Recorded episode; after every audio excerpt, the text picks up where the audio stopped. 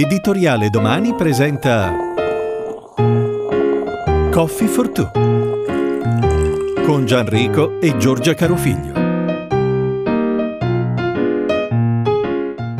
Allora direi che siamo arrivati al momento di cominciare, ma magari proprio prima di cominciare vogliamo dire qualcosa su come funziona questo podcast, che cos'è, come ci è venuto in mente? Sì, perché no? Facciamo che inizio io. Eh sì, dai. Allora, il concetto dietro il podcast è piuttosto semplice, quello che mi preoccupa un po' di più è mm, metterlo in pratica, soprattutto perché io e te non è che ci siamo sempre capiti al meglio. Mi sembra che, che la ragione sia che proprio avevamo coordinate diverse, Vabbè, partivamo sembra, da coordinate diverse. Questo mi sembra abbastanza fisiologico, diciamo, essendo figlia e padre, diciamo. Esatto, però è strano che per persone che hanno passato così tanto tempo insieme alla fine sembra che sappiamo abbastanza poco di cosa passa uh, l'uno nella testa dell'altro. Anche se in realtà non è così strano perché, ormai non voglio fare il vecchio saggio, il filosofo, però normalmente sappiamo pochissimo dei nostri genitori. Abbiamo alcune idee convenzionali, spesso abbiamo un atteggiamento conflittuale, a volte fisiologico, altre volte non fisiologico, però io non so quante persone sanno davvero chi siano i loro genitori. Vabbè, ma qui ci addentriamo in un territorio... Credo Pro... molto poche. Poche. Eh, questa è parte, diciamo, dell'esperimento sociale che stiamo provando a fare qui, perché con questo podcast quello che cercheremo di fare no, è di mm, parlare di temi che stanno a cuore, interessano l'uno l'altro, mettendo da parte quegli attriti, appunto, che, come hai detto, sono abbastanza fisiologici nella relazione tra padre e figlia, in generale, tra genitori e figli, ma cercando di tenere intatta la tensione dialettica e vedere dove andiamo e vedere se riusciamo a capirci. Sì, ovviamente insomma, il risultato, come sappiamo, non è garantito, qualche preoccupazione non formale c'è. Vengono in mente, a me vengono sempre in mente le citazioni, anche se non mi ricordo sempre a chi si riferiscano, ma qualcuno credo abbia detto i figli ricordano senza problemi tutte le cose poco gentili che i genitori gli hanno fatto e anche un paio che non gli hanno fatto. Ecco, iniziamo con l'autocommiserazione. Eh, vabbè, comunque la battuta è buona. Sì, eh, sì, è buona. è. Vabbè, Va bene, e sul titolo non diciamo niente? Beh, siccome ho iniziato io, ora continui tu. Eh, beh, insomma, quando l'idea ha cominciato a prendere forma, ci è venuto in mente, in realtà è venuto in mente a me, diciamocelo, però una Ma volta manco morto! È venuto in mente a me, no, vabbè, è venuto in mente a me, poi tu non hai fatto obiezioni, il che effettivamente era già inusuale. Comunque, quel vecchio film che poi, insomma, è un vecchio musical dal titolo T for Two perché l'idea era di cercare un titolo che tenesse diciamo in sé la dualità, il fatto che appunto eravamo in due. T for Two effettivamente suona bene, un'altra idea era una poltrona per due però l'abbiamo lasciato perdere. Comunque insomma eh, T for Two ci piaceva come titolo ma soprattutto ci piaceva l'idea di poter prendere il motivo, il motivo musicale, quel mood da vecchio jazz leggero diciamo, non impegnativo e l'idea era di introdurlo per cercare di non riprodurre, ma in qualche modo di citare l'atmosfera dell'inizio di certi film di Woody Allen, che peraltro su genitori e figli ne ha dette alcune non male. Citacele. Eh no, qualcuna la potremmo dire. Dice, Sì, allora, la, mia, la mia preferita è quando lui dice: I miei genitori mi volevano tanto bene quando ero piccolo che misero anche un orsacchiotto nella mia culla, vivo. no, un'altra stupenda è quella in, in Radio Days, che lui dice: Quando mia madre era arrabbiata mi chiudeva in uno stanzino buio. Quando era molto arrabbiata entrava nello stanzino.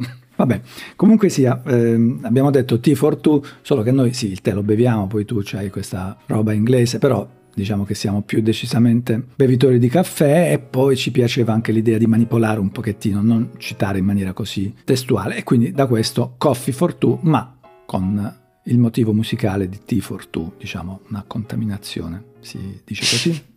Molto bello. Mi sa che abbiamo detto tutto e quindi possiamo iniziare.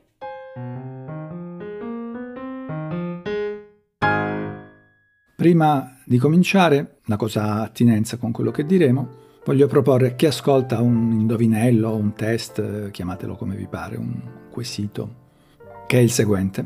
Ci sono un padre e un figlio in macchina, il padre guida, stanno facendo un viaggio in auto e a un certo punto il padre perde il controllo della vettura, va fuori strada, urtano contro un albero, il padre muore sul colpo, il figlio rimane seriamente ferito, arriva l'ambulanza, lo porta al pronto soccorso e dal pronto soccorso capiscono che c'è da operare d'urgenza e lo portano in sala operatoria.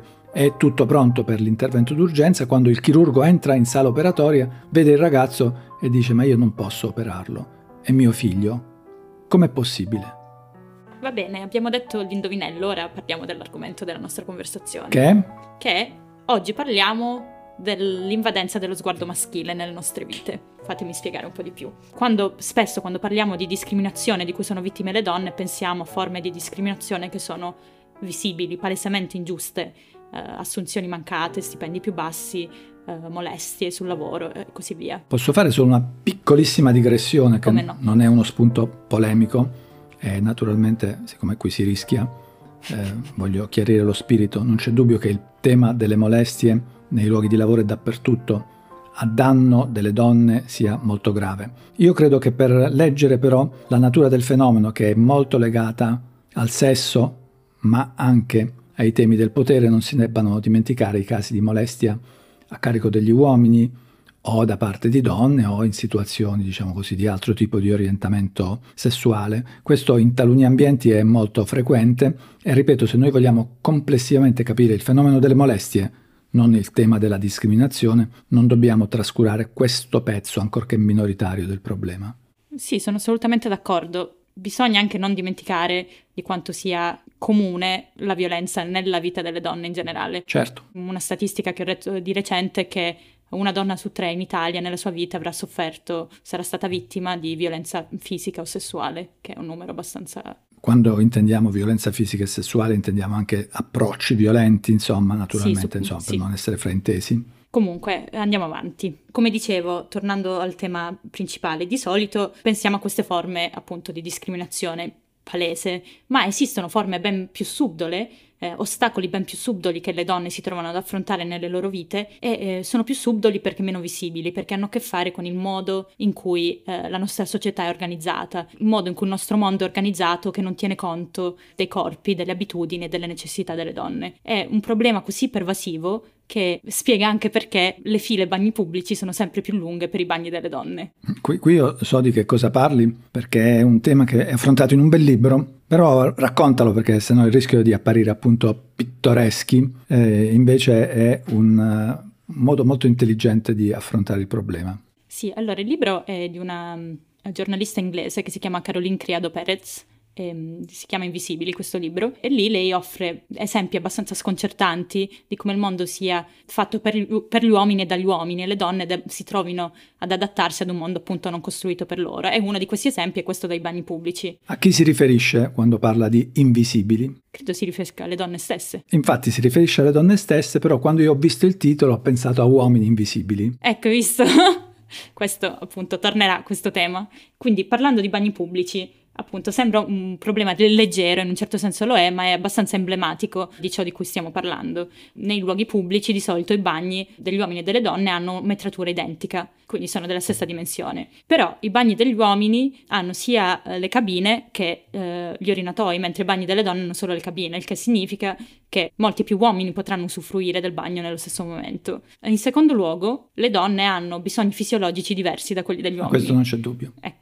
E il che Ho significa... detto una cosa intelligentissima. Intelligentissimo, come al solito. Il che significa che di solito hanno bisogno di più tempo in bagno, per esempio perché hanno le mestruazioni, e hanno bisogno di andare in bagno più spesso, per esempio perché in gravidanza la diciamo, capacità della vescica si riduce drasticamente. ma mai ridotta come quella di certi protagonisti di pubblicità televisive che vediamo parecchio di questi tempi. Sono pubblicità di prodotti naturali per la prostata. Hai presente quei signori più o meno di mezza, di mezza età che si alzano di notte e poi sostengono con la moglie di aver sentito un rumore, c'era un ladro o di aver lasciato una luce accesa, in realtà diciamocelo vanno a fare la pipì perché non se la tengono, fino a quando non prendono le miracolose pillole per la prostata, diciamo. Ho Ecco, sì, è sbagliato? un esempio, no, ma è un esempio, voglio dire, per- pertinente, grazie. Sì, lo ha detto con, eh, diciamo, con tono gentile, ma non avete visto la faccia perché il podcast fortunatamente non consente, ma mi ha guardato con gli stessi occhi di rimprovero con cui mi guarda praticamente da sempre, ritenendo che io faccia battute grossolane, che probabilmente è vero. Vabbè, dove eravamo rimasti? Eh, dove eravamo rimasti? E stavamo parlando del- dei bagni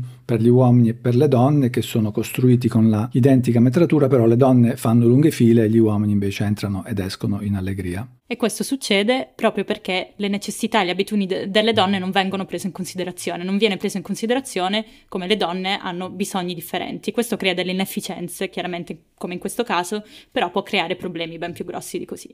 Sì, la questione, questa è, è, una delle cose brillanti di questo libro, di queste intuizioni che vanno poi a guardare all'interno di problemi che normalmente sono questioni che diamo per scontate e che ci permette di fare una digressione interessante su cioè che cosa sia il concetto di uguaglianza, perché c'è un'idea formale di uguaglianza che c'è dietro la costruzione dei bagni con la stessa metratura che non corrisponde alla idea che dovrebbe essere praticata in tutti i campi sostanziali di uguaglianza, cioè l'uguaglianza dare uguali opportunità, uguali prerogative, uguali strumenti o servizi in relazione alle esigenze. Quindi, insomma, per chiudere questo spunto che sembra pittoresco, ma in realtà è una questione centrale, gli spazi da dedicare ai bagni per le donne, se si volesse garantire uguaglianza nel servizio, dovrebbero essere maggiori e diversamente costruiti, ma però ovviamente la questione non è soltanto, eh, ovviamente, quella dei bagni, c'è tutto il tema che io ho trovato interessantissimo, mi ha spalancato un mondo eh, leggendo quel libro, della riflessione sul lavoro di cura che le donne fanno a casa. Sì, tutti quanti noi che ci atteggiamo a progressisti abbiamo sempre detto che va riconosciuto il lavoro eh, femminile, che gli uomini devono aiutare a casa. Ci sentiamo. Che oltretutto eh, fa anche ridere dire che gli uomini debbano aiutare a casa, no? Perché gli uomini aiutano e non fanno semplicemente la loro parte. Ecco, detesto quando sei così filologica, ma comunque è giusto. E l'idea è questa, sì, la, la, stessa espressione che ho adoperato io che tradisce un punto di vista, odio ammetterlo, eh, arretrato, è che la gestione, l'organizzazione, quindi il peso psicologico della casa sia sulle spalle delle donne, se l'uomo è moderno, è progressista, è ben disposto, aiuta Ovviamente non dovrebbe essere così, dovrebbe esserci semplicemente una distribuzione di compiti e soprattutto quello che non c'è, e mi viene detto, quello che pesa di più ed è una cosa che io comincio a capire soltanto adesso, un po' in ritardo, eh, del peso psicologico, cioè del, della gestione strategica, per così dire. Ma a parte questo, il tema del lavoro di cura è di enorme interesse perché il lavoro di cura, magari se vuoi evocare un po' anche tu questo tema, non viene conteggiato, pur essendo lavoro a tutti gli effetti, nel computo del PIL, del prodotto interno lordo. Sì, certo, non, nel senso la ragione credo sia ovvia ma sbagliata, ovvero non viene conteggiato perché è lavoro non retribuito.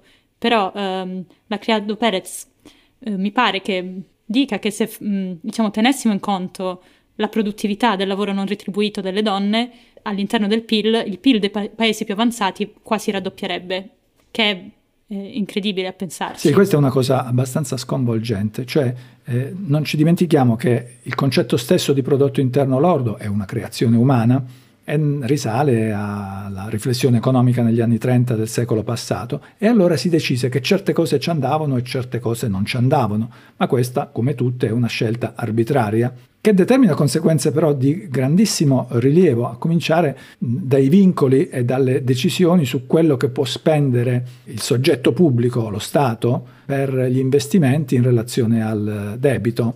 Esatto, determina insomma cambia del tutto le priorità della politica avere nel calcolo il lavoro non retribuito. Eh, ma non viene calcolato nel, all'interno del, del, prodotto interno lordo, il, il, il, vengono calcolate le attività che producono felicità e che non hanno un riscontro, una retribuzione, una targhetta con il prezzo, ma appunto a parte questo che ho fatto un po' eh, diciamo il figlio dei fiori, ma il tema del lavoro femminile e del lavoro maschile raramente, quando c'è di cura, è davvero strutturale Certo, determina quali sono le opportunità che poi le donne possono avere al, di fuori della casa, il fatto che ricada tutto su di loro. Quindi... Sì, questo è un altro passaggio, certo. I temi, i punti sono due. Uno è che non calcolando nel prodotto interno lordo il lavoro di cura svolto dalle donne, si giunge a un computo finale che non corrisponde a quanto lavoro e a quanta ricchezza viene prodotta all'interno di una comunità. In secondo luogo, il fatto che non venga adeguatamente considerato, eh, non gli vengano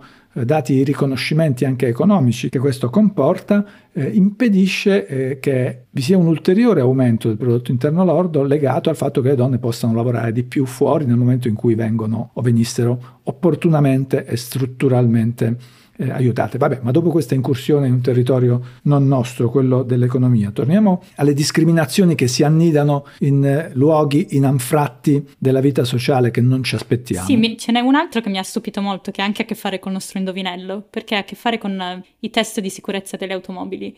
A quanto pare, fino a pochi anni fa, i test di sicurezza negli, per gli incidenti nelle automobili venivano fatti solo con manichini maschi. Crash test. Crash test, sì.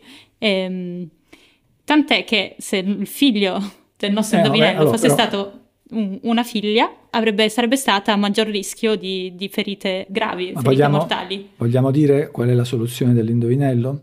Per chi non, la, non l'avesse risolto o non ci avesse pensato, travolto o travolta dall'enorme interesse di quello che stavamo dicendo, beh, il chirurgo che dice non posso operare questo ragazzo, il mio figlio, semplicemente è la madre del ragazzo.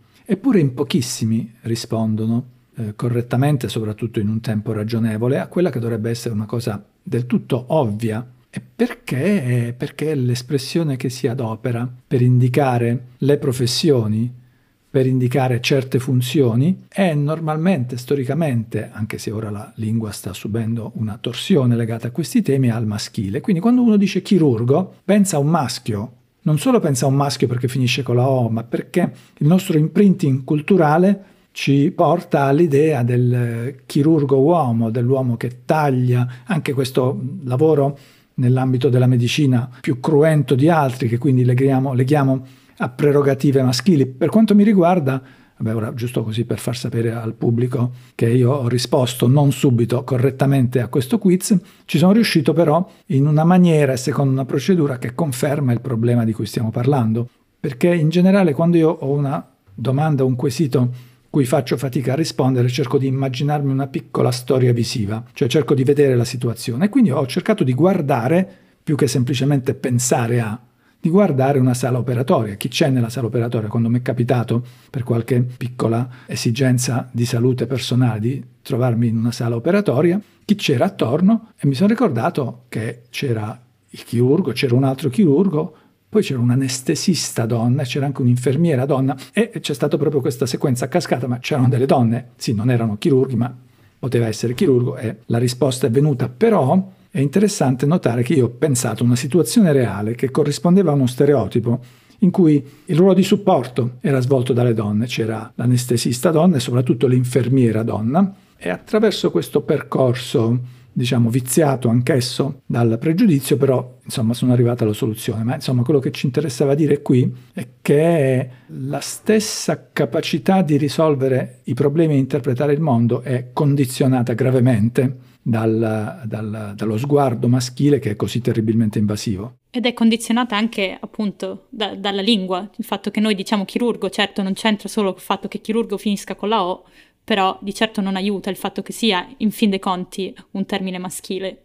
Forse potremmo iniziare a dire chirurga, anche se suona un po' ridicolo forse. Sì, questo è un tema su cui io non ho certezze, è, è giusto, è tutto giusto su alcune parole, ma è probabilmente soltanto una questione di, eh, di abitudine, io faccio un po' di fatica a percepire e anche a utilizzare il, il femminile. Poi quale femminile?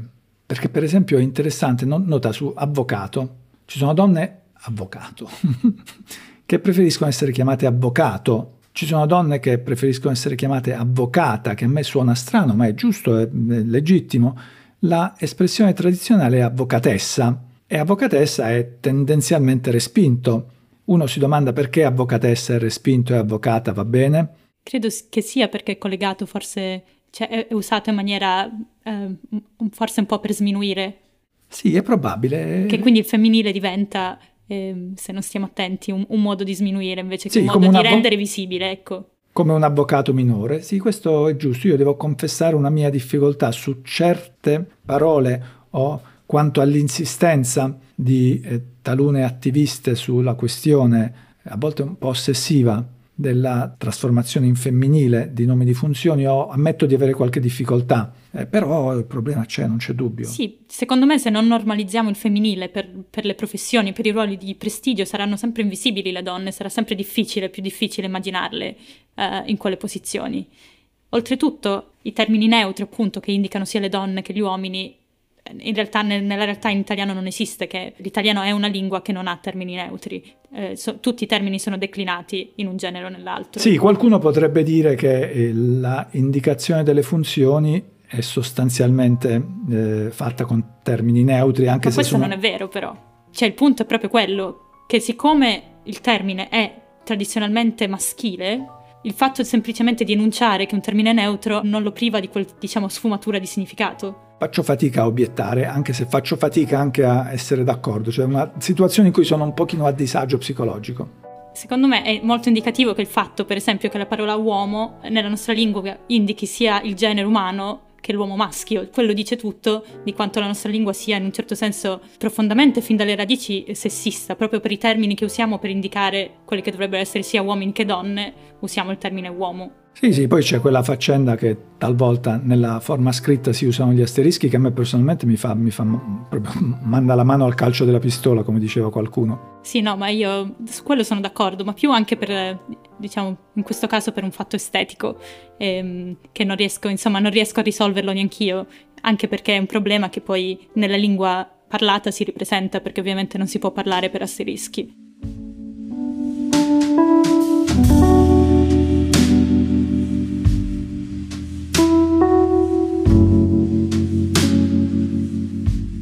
Oltretutto, quello che c'è possibile immaginare dipende molto dalle storie che ascoltiamo e che raccontiamo. E noi siamo abituati a leggere soprattutto storie scritte da uomini, libri e eh, film girati e scritti da uomini. Ah, perché sono più bravi di uomini. Sì, per quello.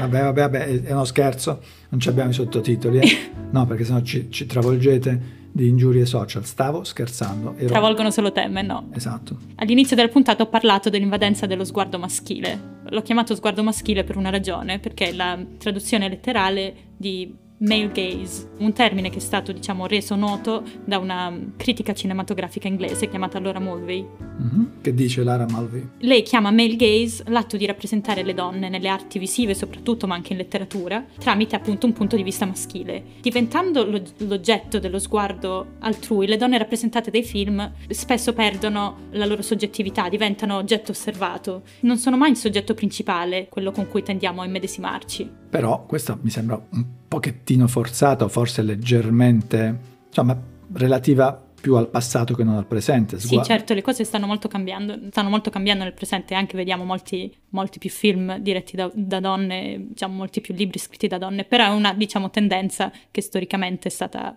prevalente. Una cosa interessante, secondo me, credo in, nelle, nelle, riflessioni della Malvera, il riferimento a, al modo in cui è tenuta la videocamera. Questo sì, questo mi sembra, come posso dire, che sia rimasto anche nel momento in cui le donne hanno sempre più cominciato a fare film e a raccontare appunto il punto di vista femminile. La soggettività dello sguardo inteso come uso della camera forse in qualche modo riflette ancora questo imprinting maschile del mezzo. Esatto, come diciamo l'idea in un certo senso che il modo in cui la telecamera è usata è già attraverso un punto di vista maschile, ovvero il modo in cui riprende il corpo femminile. E, per esempio dal punto di vista sessuale, però diciamo concentrandosi su, su quell'aspetto del corpo femminile e, e, non su altri. Chissà com'è un esperto di cinema, che io non sono e neanche tu, collocherebbe in questo discorso che stiamo facendo la rivoluzione nell'uso della, della telecamera che ha introdotto nel cinema Leni Riefenstahl che era la, la, regista del grandissimo film sulle Olimpiadi di Berlino, insomma un genio del, del, della fotografia e del cinema che a suo modo fu diciamo, a servizio della retorica nazista, ma in qualche modo trasformando proprio il modo di raccontare certe cose anche attraverso l'ideazione di strumenti tecnici che prima non esistevano. Vabbè, ho voluto dirlo per far sapere che sapevo chi era Leni Riefenstahl. Ma Capiterà è... di nuovo, giusto perché lo sappiate. Riparleremo di Leni Riefenstahl. Comunque, insomma, guardare un film o leggere un libro ci richiede di medesimarci con un punto di vista specifico, un punto di vista diverso dal nostro. Per questo no, l'arte ci permette di capire eh, cose di cui non facciamo esperienza in prima persona e quindi essere abituati a vedere da un certo punto di vista specifico, che è spesso un punto di vista maschile, in un certo senso necessariamente cambia la nostra visione del mondo. Beh, produce, diciamo, una visione a tunnel sul mondo, non vediamo quello che è fuori dal tunnel. Peraltro la filosofa